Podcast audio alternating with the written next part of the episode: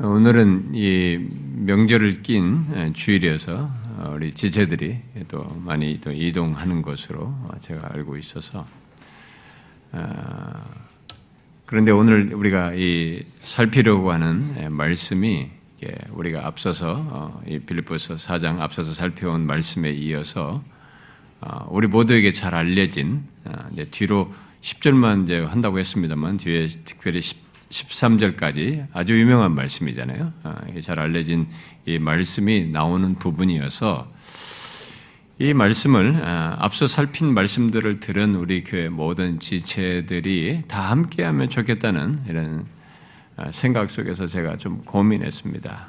그래서 여기 11절부터 13절의 주된 내용은 제가 다음 시간에 우리 모두 있을 때 좀 그들에게 좀 배려해서 아, 함께 할 때 좀 살피기로 하고요.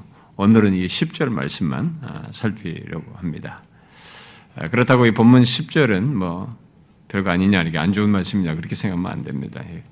뒤에 나오는 11절부터 13절 아니 그 뒤에 우리가 함께 읽은 20절까지의 이 내용은 오늘 우리가 살필 본문 10절의 배경 속에서 보아야만이 바르고 또 풍성할 수 있어서 꼭 정확하게 잘 알아야 할 중요한 말씀입니다. 그리고 본문 10절은 어, 뒤에 11절부터 13절에 앞서서 어, 알아야 할 사실과 어, 예수 믿는 우리들이 그것 그에 연결해서 그 11절 13절이 굉장히 많이 알고 유명하잖아요. 네, 그에 연결해서 알아야 할 어떤 메시지를 동시에 여기 10절에 담고 있어서 우리가 가볍게 다룰 수 있는 내용이 아닙니다.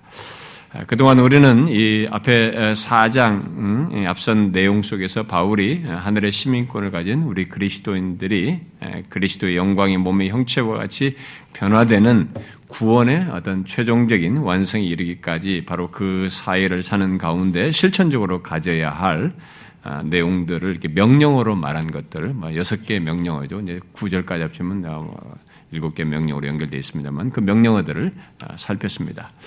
아, 지난 시간은 이 8절에서 아, 기록한 것들을 말하면서 이것들을 생각하라고 한 뒤에 이어서 9절에 너희가 너희는 내게 배우고 받고 듣고 본 바를 행하라라고 한 이 말씀을 살폈습니다.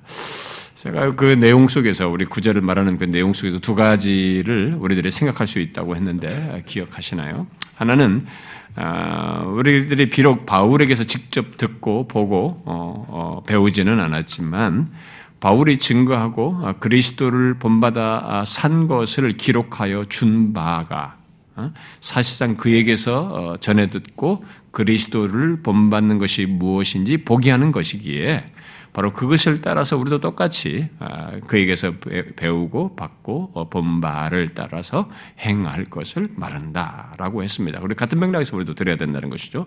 그리고 또 다른 하나는 그렇게 그런 본을 따라서 바울이 자기를 본을 따라서 듣고 배우도록 한 것처럼 그런 본을 따라서 배우고 듣고 보는 것을 우리들 안에서도 이런 구조는 기독교 역사에 계속 있단 말이죠. 그래서 우리들 안에서도 갖는 것이 있어야 된다라고 했습니다.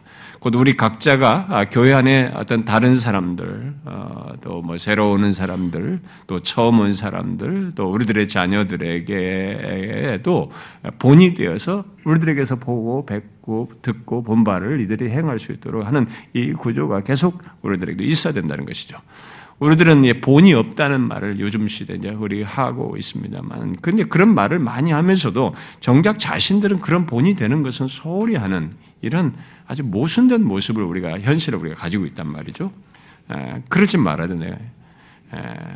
이에 대해서 어, 우리가 다른 음, 그 누구를 말하지 말고 어떤 다른 사람을 얘기하기 할 것 없이 우리 각자가 본이 되어서 서로 어, 배우고 어, 받고 듣고 본바를 행하는 뭐 이런 우리의 신앙의 연결선상을 우리 안에서도 나의 삶의 영역에서도 가지고 있었는데 그게 바로 기독교 역사란 말이에요. 그때부터 1세기부터 지금까지 사실은 계속되어 온 것 속에는 그 패턴이 있는 것이죠.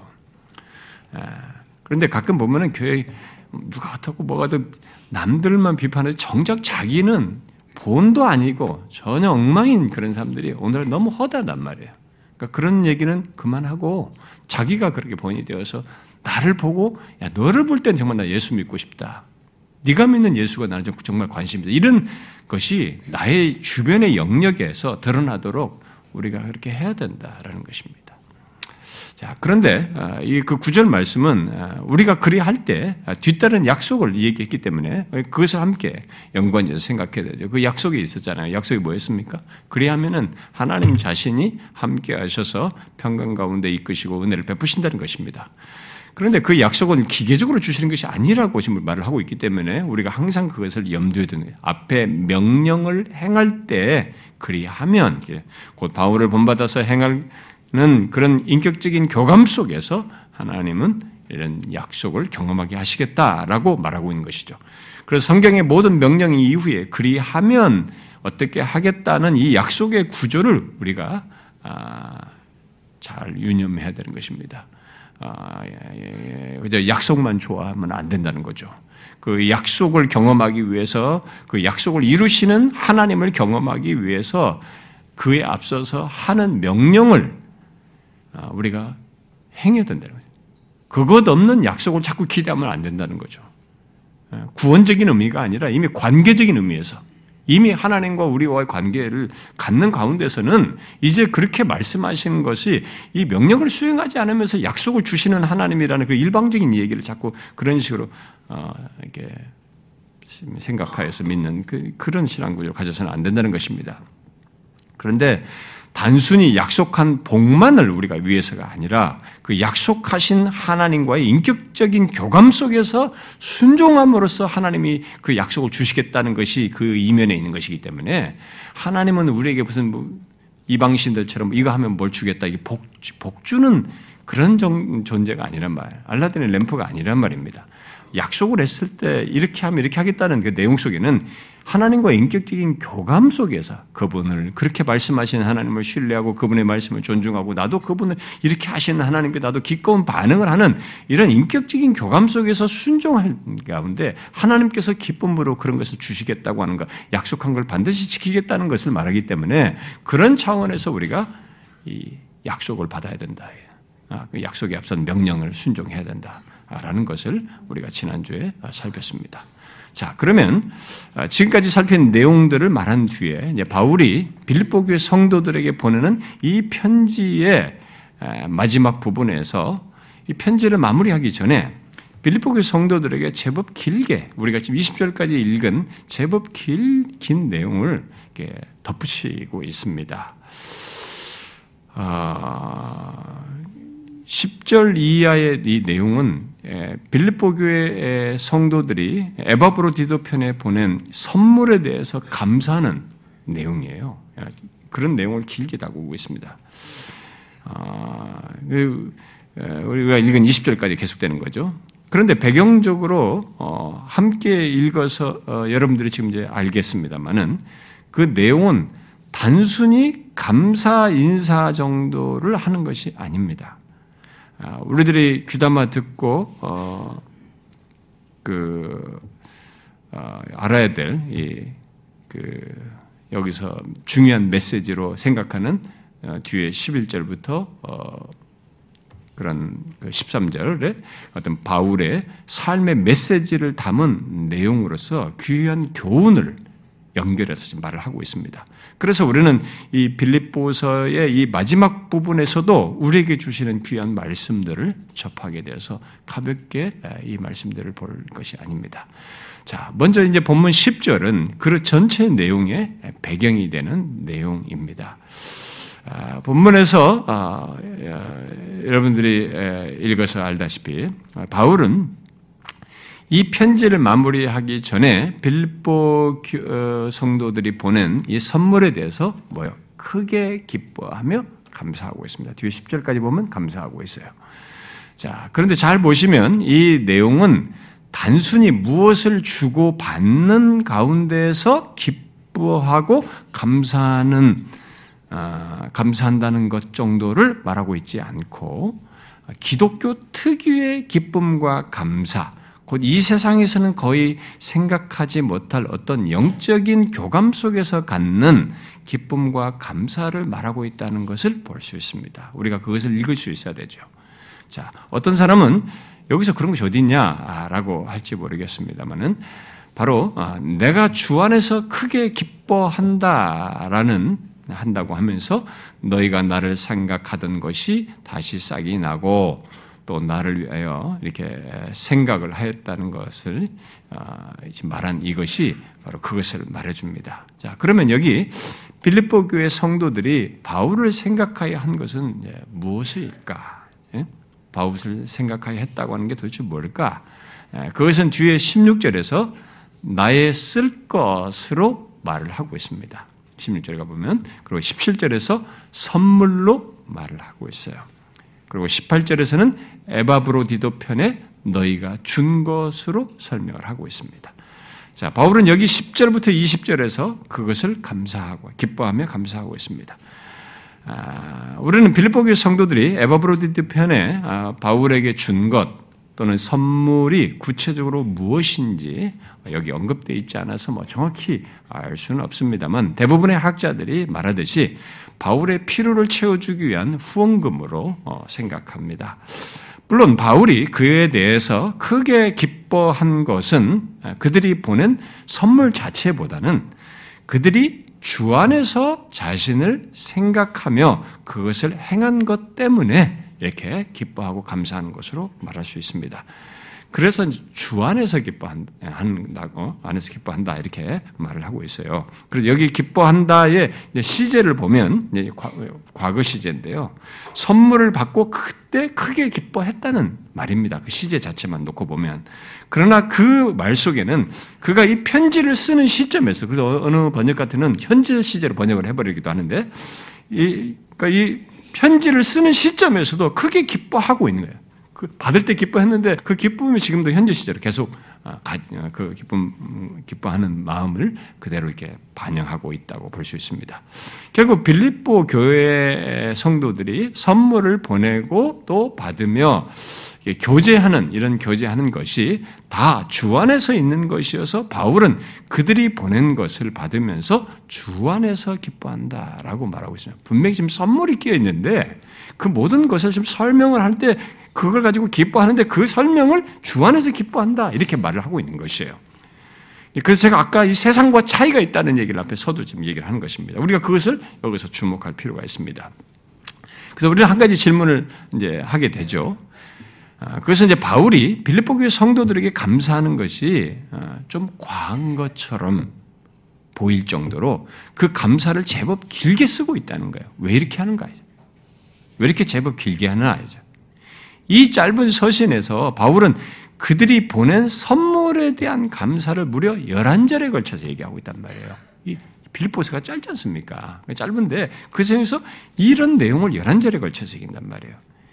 이 감사의 말이 바로 아, 앞에서 그 빌립보 교회 성도들의 어떤 실질적인 그들의 지금 영적인 것과 관련해서 그들에게 실질적으로 필요하다라고 하는 그런 실천적인 내용을 4장 1절부터 9절에 걸쳐서 하면서 여러 가지 내용을 각각에 대해서 한, 한 절씩 또 뒤에 가서는 두 절이라고 했지만 거의 어떤 중요한 실천적인 내용을 한 절씩 한 절씩 쭉 열가면서 쭉 얘기를 했습니다. 그걸 전체 그런 내용을 9절에 걸쳐서 얘기했어요. 아, 그랬는데 이 빌립보 교회 성도들이 자기의 필요를 보낸 것에 대한 감사를 11절에 걸쳐서 제법 길게 하고 있어요. 그래서 왜 이 런 감사를 이렇게 장황하게 했을까? 의문을 조금 품게 됩니다. 그냥 여러분들이 별 생각 없이 읽는 사람들에게는 그냥 그러느냐 할지 모르겠지만 이 전체를 보는 맥락에서 보면 아, 이 좀 너무 이런 걸 장황하게 한다라고 느껴질 수 있습니다. 어떤 사람은 아, 이게 우리가 종종 받는 게 후원 편지, 기도 후원 편지 같은 거라든가 뭐 이렇게 선교사 후원 편지를 생각하면서 더 열심히 또 계속 후원해 달라는 요구를 하기 위함이 아닌가. 예, 바울이 벌써 그거 아니다라고 내가 17절에 내가 선물을 구함이 아니요. 뭐 이렇게 해서 말을 하는데 네, 그런 식으로 내 생각을 할 수도 있는 거죠. 이렇게 장황하게. 가끔 선교 후원금을 모금하기 위해서 장황하게 감사를 말하는 그런 사례가 있듯이 그런 것 아닌가 이렇게 생각할지도 모르겠어요. 일단 우리는 바울이 그동안 빌립보 교회에 공식적으로 감사를 표한 적이 없어서 많은 이런 것들을 해줬는데 그걸 공식적으로 감사를 표한 적이 없다가 이 편, 이제 이제 이, 이들이 보낸 에바브로들이 보낸 것을 받으면서 이 편지를 하고 있다는 것을 알 수 있습니다. 그것은 그동안에 그의 관, 에, 이 바울의 관심이 빌립보 교회 성도들의 영적인 필요와 그런 문제 등에 집중하느라 아마 그런 공식 공적 중시적으로 감사하는 걸 잊었을 수도 있습니다. 그러면 그러다가 그래서 오랜만에 선물을 받았다는 것 때문에 그러면 이렇게 길게 감사를 하는가 이렇게 질문할 수도 있겠죠. 그것은 아닌 아닌 것으로 보여집니다. 바울은 일단 공식적으로 감사한 적이 없어서 감사할 필요를 느끼고 이 편지를 통해서 감사하고 있는 것을 그것은 분명해요. 그러나 1차적으로 1차적으로는 그들에게 특별히 감사할 어떤 이유가 비교적인 차원에서 있었던 것으로 보여집니다. 동시에 그 감사에 대한 오해가 없도록 하고자 하는 그 의도가 마음이 있어서 그래서 이 감사를 말하는 중에 뒤에 11절부터 13절을 포함해서 말을 하고 있어요. 감사에 대해서 오해를 하지 않도록. 자, 이 시간에 우리가 주목할 내용은 첫 번째 이유입니다. 그 뒤, 아, 바로 바울이 빌립보 교회 성도들에게 특별히 감사할 어떤 이유를 느꼈기 때문, 느꼈다는 것을, 느꼈기 때문이라는 것이죠. 아, 그것은 14절 이하에서 볼 수 있는데 중요한 것은 빌립보 교회 성도들이 자신을 생각하여 행한 모든 것, 예로부터 아, 예로부터 최근에 이전부터 처음 시작할 때부터 그리고 최근에 보는 이 선물에서까지 그 모든 것이 주 안에서 행하여 있게 된 것이요. 그것이 여전히 지속되는 것이 주 안에서 행하고 있다라는 것. 바로 이것을 특별히 지금 이 사람이 크게 기뻐하면서 감사하고 있는 것입니다. 그런 이 모든 것 속에 주님이 계신 것을 보는 것이죠. 보고 있는 것입니다. 결국 여기 주 안에서 기뻐한다는 것은 주 안에 있어서 이런 단어가 앞에도 많이 나오잖아요. 주 안에 있어서 기뻐한다는 그것뿐만이 아니라 그 지금 이 빌보 교회 성도들이 행한 이 모든 것이 주 안에서 행하는 것임을 기뻐하고 있다는 의미로 말할 수 있습니다. 곧 빌보 교회 성도들이 자신을 생각하여 선물을 보낸 일이 모두 주께서 빌립보 교회 성도들 안에서 역사하셔서 있게 된 것이요. 그 역사 속에서 교통하신 가운데 음? 교통하심을 따라서 있게 된 것임을 알고 기뻐하는 것입니다. 아, 이것을 여기서 강조하는 것은 바울과 빌립보 교회 성도들 사이에 그 사실로 인한 다름이 있었기 때문에 그럽니다. 바로 이것은 세상에서도 우리가 흔히 볼 수 없는 그런 것이기도 하지만 자기가 이 초대교회 여러 교회들을 섬기는 가운데서도 지금 다른 거예요. 지금 이게. 이 빌립보교의 이런 모습이 아, 어떤 차이를 자기 경험 속에서 차이를 드러내는 모습이기 때문에 이게 강조를 하고 있는 것입니다. 그러므로 여기 바울이 바울의 긴 감사는 과대한 감사의 반응을 통해서 빌립보 교회 성도들로 하여금 더한 반응을 더 후원을 잘하라는 이런 것을 이끌어내기 위한 것이 아니고 그런 이것을 오늘날 우리들이 선교 후원이나 여타의 헌금을 붙이는 것들이 있다 보니까 이런 것에 대해서 상당히 예민하게 반감심이 돌발에 나타나서 그렇게 생각할 수도 있는데요. 그런 것이 아니고 바울은 뒤에 11절부터 13절에서 그런 오해를 갖지 않도록 충분한 대답을 해주고 있습니다. 그러면 바울이 빌립보의 성도들에게 크게 기뻐하며 이렇게 장황하게 감사할 정도로 이들의 다름, 감사하게 하는 이들의 다름이 무엇일까? 그것은 빌립보 어, 교회가 자신을 생각하여 한 일이 모두 정말로 주 안에서 행하는 가운데 자신을 신뢰하고 지지해 준 것입니다. 그것도 한때가 아니라 처음부터 지금까지 지속적으로. 여러분, 바울이 이렇게 말한 것에 대해서 우리가 잘 따라갈 수 있어야, 이해를 할 수 있어야 됩니다. 그런 내용을 14절 이하에서 말하고 있습니다. 아, 그들은 바울의 괴로움에 함께 참여했습니다. 그리고 이어서 15절, 16절에서 말하고 있듯이 이렇게 말하고 있죠. 빌립보 사람들아 너희도 알거니와 복음의 시초에 내가 마게도냐를 떠날 때 주고받는 일에 참여한 교회가 너희 외에 아무도 없었느니라. 데살로니가에 있을 때에도 너희가 한 번뿐 아니라 두 번이나 나에 있을 것을 보냈도다. 데살로니가 머무는 기간이 머물렀던 게 처음 어, 머물렀던 기간이 짧게는 3주로 얘기도 하고 어떤 사람은 학자들이 수개월로도 얘기합니다. 근데 이 3기 3주 사이에 두 번이나 받았을 리가 없다. 그래서 이게 여러 가지 볼때 어, 다른 것과 합때 수개월 머물렀을 것으로 본다 이렇게 주장하기도 하면서 그런데 그 짧은 기간에 여기서 보내는 그러니까 대사로니까 있을 때 받은 것이 두 번이었단 말이에요. 거기서 그 짧은 시간에도 한 번이 아니라 두 번이나. 어쨌든 그렇게 바울을 향해서 빌립보 교회 성도들은 신실했던 것이죠. 아, 그런 연장선상에서 지금 또 이들이 보낸 거예요. 그렇게 그들은 바울을 생각하여 보냈고 계속 보낼 정도로 보낸 것에 대한 바울의 사용까지도 다 신뢰하면서 계속 보낸다는 것은 그 신뢰를 갖고 있었던 거죠. 그러면서 바울의 사역을 지지한다는 것을 드러냈던 것이죠. 그것이 빌립보 교회 성도들의 다름이었던 것입니다. 그러나 바울은 이제 아, 이미 그, 그들과 다른 어떤 반응을 이들의 다름이라고 말을 한 것은 이들과 다른 어떤 것이 이들의 경험 세계 속에 이미 있었던 것이죠. 이가 알고 있는 어떤 경험이 있는 거죠. 바울은 그것을 아, 데살로니가 아, 교회에 보낸 편지에서 암시를 하고 있습니다. 바울은 데살로니가 전서 2장에서 우리는 탐심의 탈을 쓰지 아니한 것을 하나님이 증언하신다 이런 말을 합니다. 우리는 탐심의 탈을 쓰지 아니한 것을 하나님이 증언하신다 이렇게까지 말을 하거든요.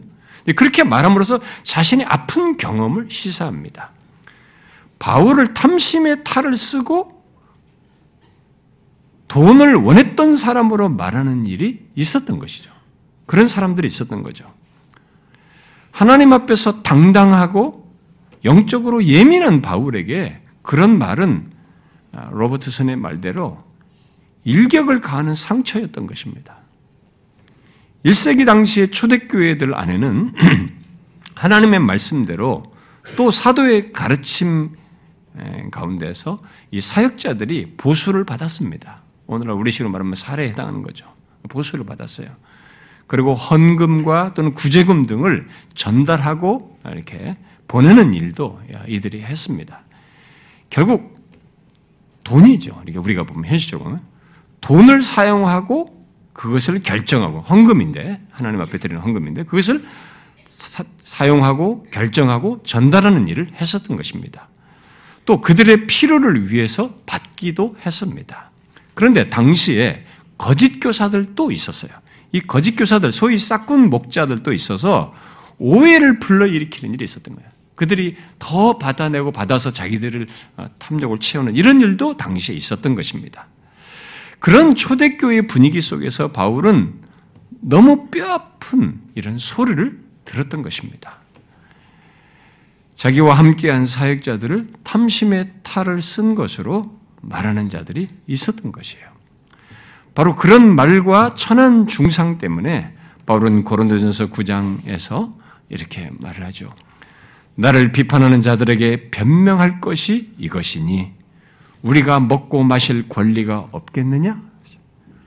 이 말은 보수를 받아서 받아, 받을 권리가 없겠느냐? 우리, 우리가 하나님 앞에 일하는 사람으로서 이렇게 말하죠. 그렇게 말한 뒤에 누가 자기 비용으로 군 복무를 하고 누가 포도를 심고 그 열매를 먹지 않으며 누가 양떼를 기르고 그 양떼의 젖을 먹지 않겠느냐라고 하며 구약에서 말하는 하나님의 말씀을 인용합니다. 자기의 사역과 증거에 대해서 보수를 받을 권리가 있다는 일하는 자에게 망, 일하는 소에 망을 씌우지 말라는 이런 것부터 이 구약 성경을 인용해 가지고 그것을 말해요. 그 권리가 있다. 그러나 고린도에서 그의 사역에 대해서 이런 물질 문제를 오도하는 것 때문에 그는 그곳에서 보수를 받지 않고 텐트를 만드는 그런 일을 했습니다. 사역을 했죠. 그러자 어떤 사람들은 보수받기를 거절한 것으로 또 비판하기도 했습니다. 그래서 바울은 고린도후서 11장에서 말하는 바대로 비록 비용이 부족했지만 어? 아무에게도 누를 끼치지 않기 위해서 내가 보수를 받지 않고 사역했다라고 얘기합니다.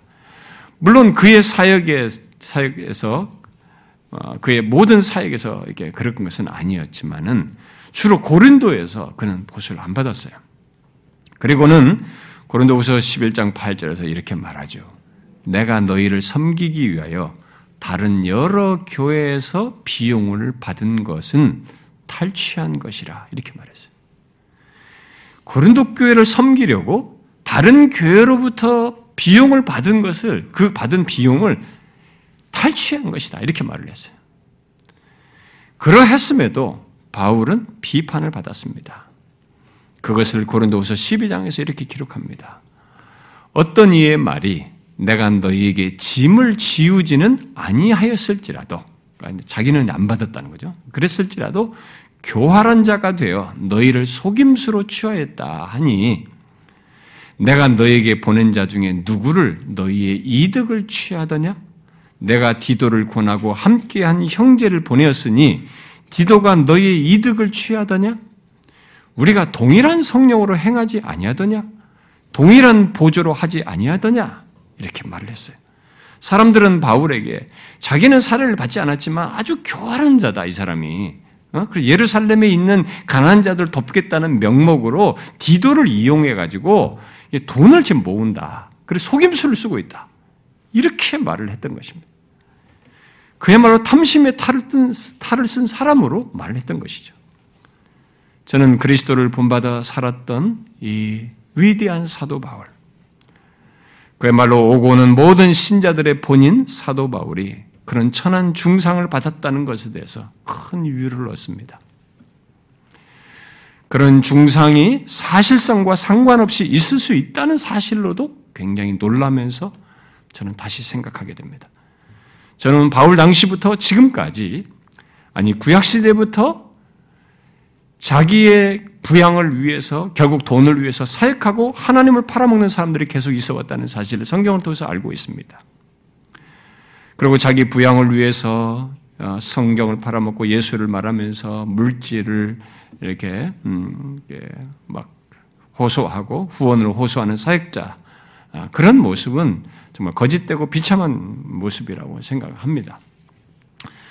아, 물론 그런 사람들이 계속 있어 왔고 지금도 있습니다만은 사도 바울 같은 사람을 곁에서 보면서 그를 향해서 예루살렘의 가난한 사람들을 돕고자 하는 것으로 결국 헌금을 받아 아, 이렇게 전달하는 이 과정을 두고 탐심의 탈을 쓴 것으로 말하는 것은 저는 정상적인 신자, 또 바울이 기록된 것을 통해서 우리 말해주듯이 정상적인 신자라고 볼 수가 없어요. 그건 아, 사단의 관계에 넘어간 자요, 악한 자들이 앉으면 결코 할 수 없는 반응이라고 생각이 됩니다.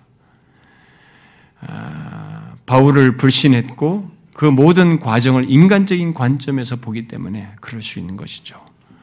그렇게 바울을 불신하고 탐심의 무엇으로 보는 것, 아, 그야말로 단순히 돈 문제로 보는 것은 그저 이 세상적인 관점에서 인간적인 관점에서 기독교 안에서 벌어지는 것을 아, 보는 것입니다. 아, 그러나 이들은 여기서 바울이 말한 것처럼 주 안에서 벌어지는 이 주 안에서 있는 이 놀라운 세계를 분명히 시각적으로 보면 우리 세상적으로 보면 돈이 오가고 있습니다. 그러나 이 이들 안에서 역사되는 이 주 안에서 행위되는 이것을 못 보고 있는 것이죠. 물론 이것을 오용하는 문제가 있어서 지금 그런 것도 있습니다만 이 사실을 못 보고 이렇게 바울을 오도하듯이 그런 일이 생겨나는 것입니다. 아, 이런 사례에 비추어 볼 때 빌보 교회 성도들이 달랐던 것입니다. 그런데 오늘날 우리 시대에도 어, 바울이 경험한 그런 양면이 우리들에게도 다 있다고 있는 줄 압니다. 아, 바울을 향해서 고린도서에서 말한 것과 같은 이 반응을 보이는 교회와 사람들이 이 기독교라는 이 바운다리 안에서 아, 지금도 있는 줄 압니다. 그리고 빌립보 교회 성도들을 보이는 것 같은 그런 반응도 물론 같이 존재하는 것으로 믿습니다. 왜냐하면 주 안에서 행해지는 것이니까요.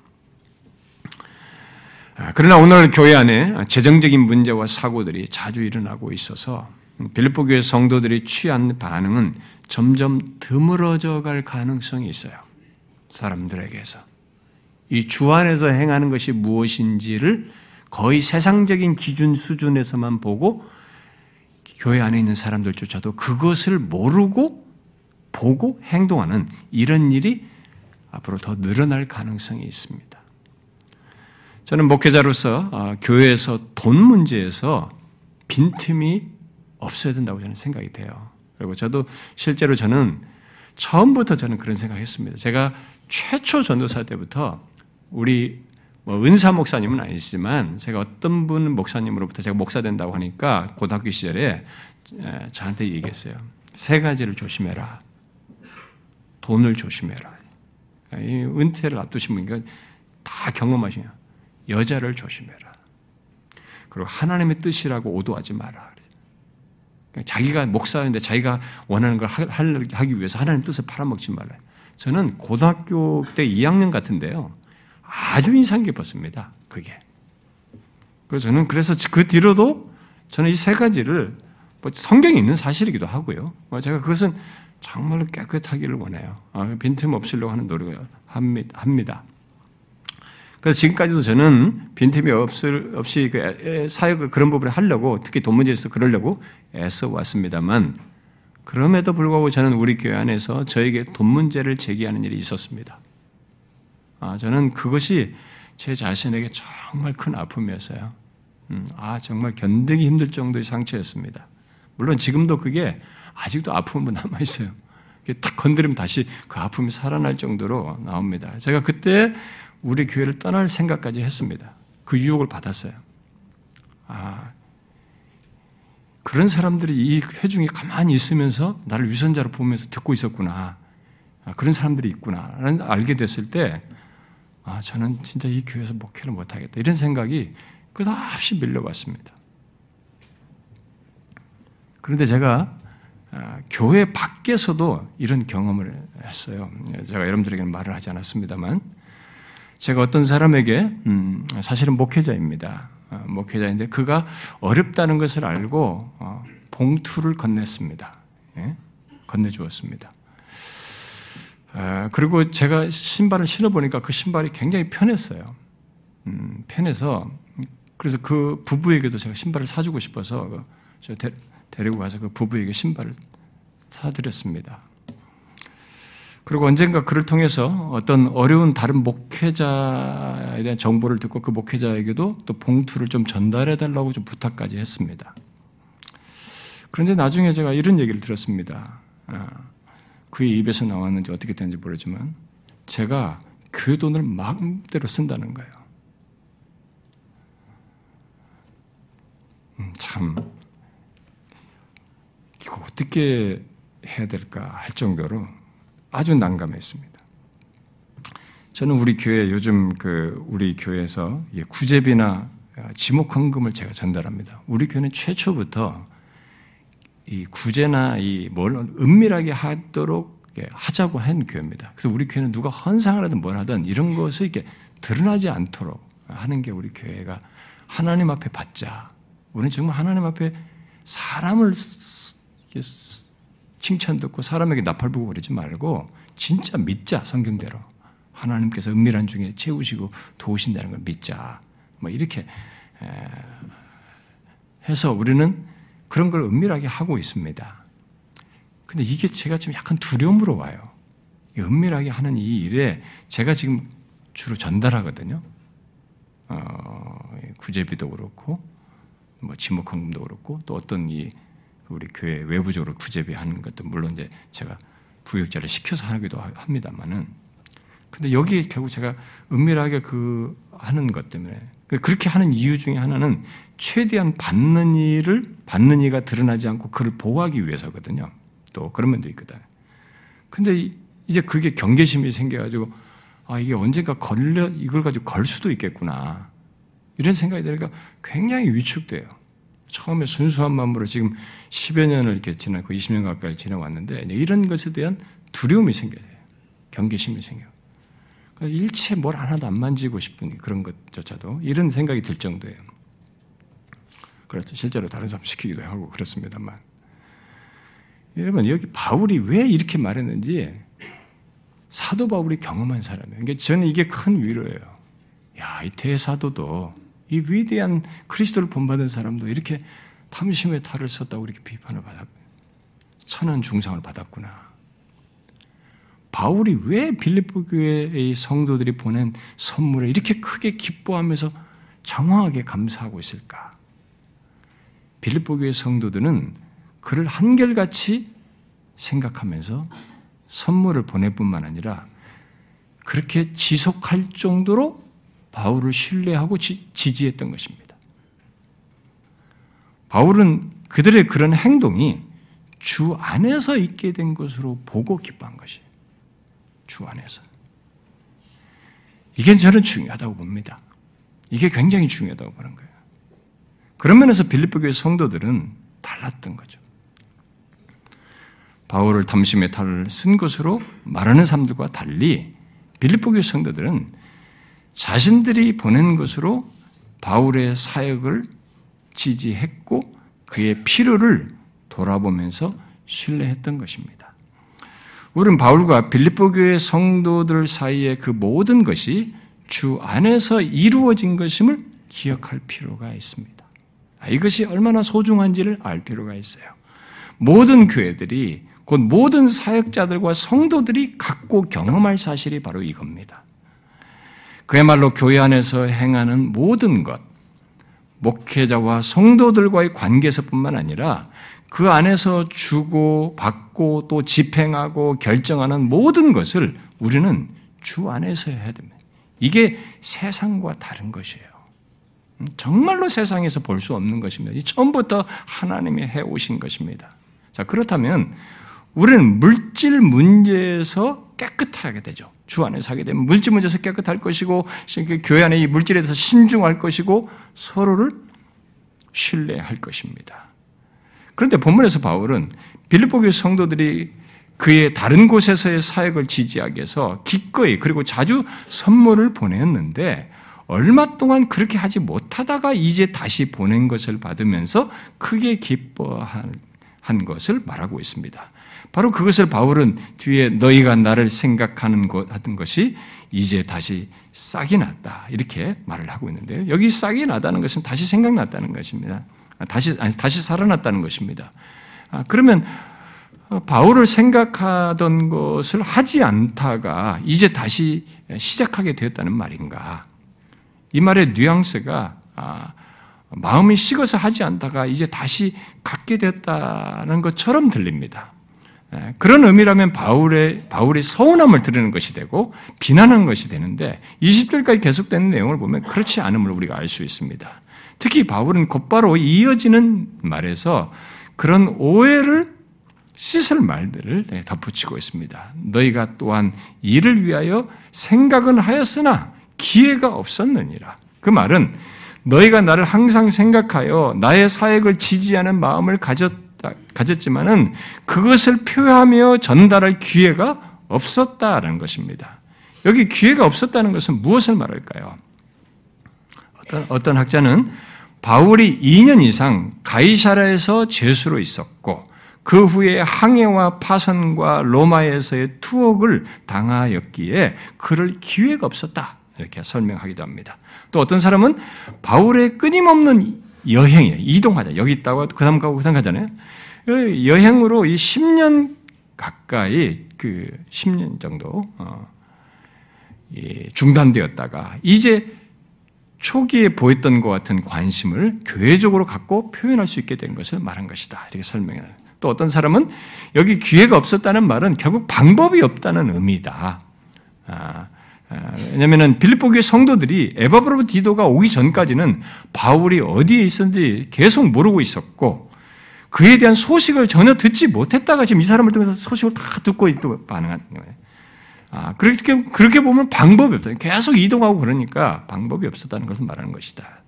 그래서 결국 빌립보 교회 성도들은 바울을 계속 생각했다는 것은 분명한 거예요. 그러면 이렇게 보면 계속 생각하고 있었고 그의 사역을 지지하는 지지하는 선물을 이전에도 어, 보내었듯이 계속 보낼 생각은 가지고 있었던 것입니다. 그런데 기회, 방법이 없었던 것이죠.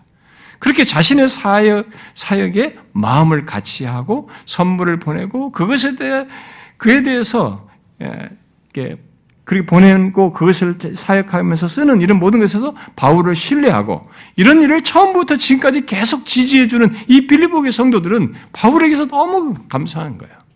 그건 참 기쁜 거예요. 이게 다 주 안에서 일어난 것에서 너무 기쁘고 감사한 것입니다.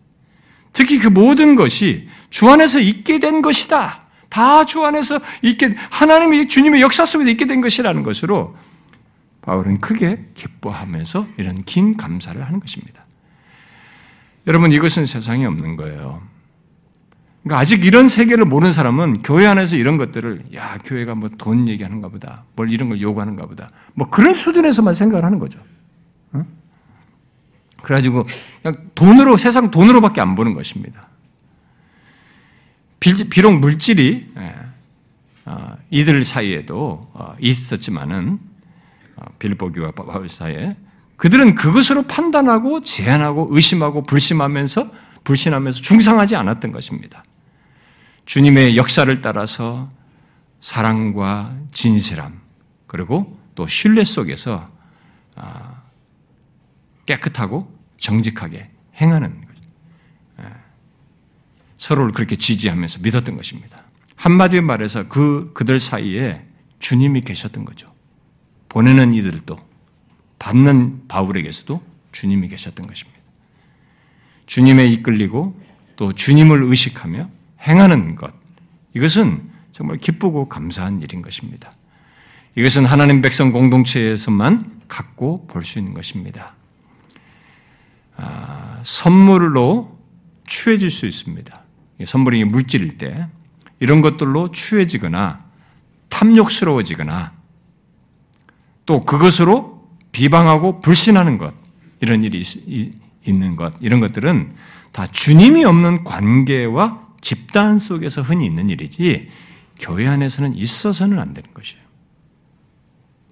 그런데 안타깝게도 오늘날 교회 속에 그런 모습이 있어서 바울과 필리포 교회 성도들과 같은 모습보다 고린도에서 말한 것과 같은 탐욕의 탈에 탈과 같은 이 저급한 중상이 함께 있는 겁니다.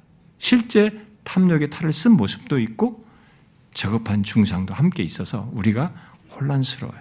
그래서 기독교가 다각적으로 사단의 공격을 받고 있습니다. 이것은 슬픈 일이에요. 음. 아, 그러나 우리는 여기 바울과 빌립보의 성도들 같은 관계의 모습을 생각해야 됩니다. 여러분, 우리가 함께 주의 일을 하면서 한 공동체 신앙생활 하면서 우리가 신앙의 여정을 갖는 가운데서 이런 기록을 통해서 우리는 바울과 빌보교 같은 이런 관계와 모습을 갖고자 해야 됩니다. 정말 가져야 돼요. 우리 모두가 저를 비롯해 우리 모두가 바로 주 안에서 곧 주께서 우리를 역사하심을 따라 마음을 드러내고 관계와 신뢰를 갖고 행하는 자들이 되어야 한다는 것입니다. 예, 그러므로 저는 이와 관련해서 여러분들에게 한 가지 사실을 적용적으로 말씀드리고 싶어요. 바울이 고린도서에서 말한 부정적인 반응의 연관지어서 볼 때 우리의 마음과 실천, 특히 물질을 드리고 또 물질을 사용해서 누굴 돕고 나누는 것을 오직 주 안에서만 해야 된다는 것입니다. 여러분, 우리가 그 구별됨과 차, 차이를 꼭 지켜야 됩니다. 우리는 그런 문제에 대해서 세상적인 방식, 본능적인 수준, 세상적 가치 수준에서 하려고 하지 말아야 됩니다. 주님께 이끌리지 않고 본능적인 수준에서 이런 일을 하면 안 된다는 거죠. 만일 나의 무엇에 좌우되거나 또 내 본성을 따라서 이끌리는 것이라면 그는 아직 본문에서 말하는 이 선물에 참여할 상태도 아니고 그 자기의 어떤 물질 이런 것 드릴 상태도 아니고 그것에 대해서 말할 조건도 가지고 있지 않습니다. 여러분, 아무리 오늘날 교회가 타락해도 그런 이 재정적인 문제로 사고가 터져서 문제가 많이 어떤 일이 발생되는 일이 우리 현실 속에 있다 하더라도 여러분, 주께서 우리 안에서 행하시는 것을 이 세상 수준으로 보고 우리의 본성 수준에서 보고 말하고 이해하고 행하는 것은 우리가 비참한 상태에 있다는 것입니다. 우리는 그러지 말아야 돼요. 여러분들도 그런 참여를 하지 말아야 됩니다. 이 세상 수준에서 무슨 헌금을 한다든가 돈을 낸다든가 누굴 돕는다든가 그렇게 하지 말아야 됩니다. 본성 수준에서 뭘 주고받고 돈, 헌금하고 이러지 말아야 된다. 그것은 기독교를 떨어뜨리는 거예요. 주 안에서 행하지 않는, 않았기 때문에 생겨난 문제입니다. 그럴 바에는 하지 말아야 돼요. 여러분, 우리는 주께서 말씀과 성령을 통해서 우리를 가르쳐 주시고 감동하심을 따라 특별히 그리스도 안에서 행하신 구원의 은혜 역사, 그것에 근거해서 성령에서 감동하심을 따라서 헌상을 하고 우리가 무엇인가를 나누고 주님의 말씀을 따라서 이렇게 하라고 하는 걸 따라서 서로 돌아보고 이렇게 하는 것이에요. 그렇게 할 때만 가치가 있고 뒤에 18절 말씀대로 하나님께서 받으실 만한 향기로운 제물이고 하나님께서 기뻐하시게 하는 것이 되는 것입니다. 그렇게 하지 않을 때는 미안하지만 의미 없어요. 예, 시편 50, 50편을 읽어보십시오. 야, 이 세상에 있는 모든 너희들이 드리는 거, 그 다 누구 건데? 이 모든 것이 다 내 것이다. 내가 지어서 이 세상에 인간은 내가 지은 것 속에 들어와서 사는 존재들이다. 무엇도 무엇도 다 은도 내 것이라고 다 말씀하셨고. 우리는 중간에 들어와서 어떤 이 성장 과정에서 배우고 뭔가 어딘가 한 부분에 들어가서 어떤 일을 하면서 얻어서 지금 쓰고 있는 것이요. 내가 하는 것은 다 이미 있었던 것을 가지고 하는 것이에요.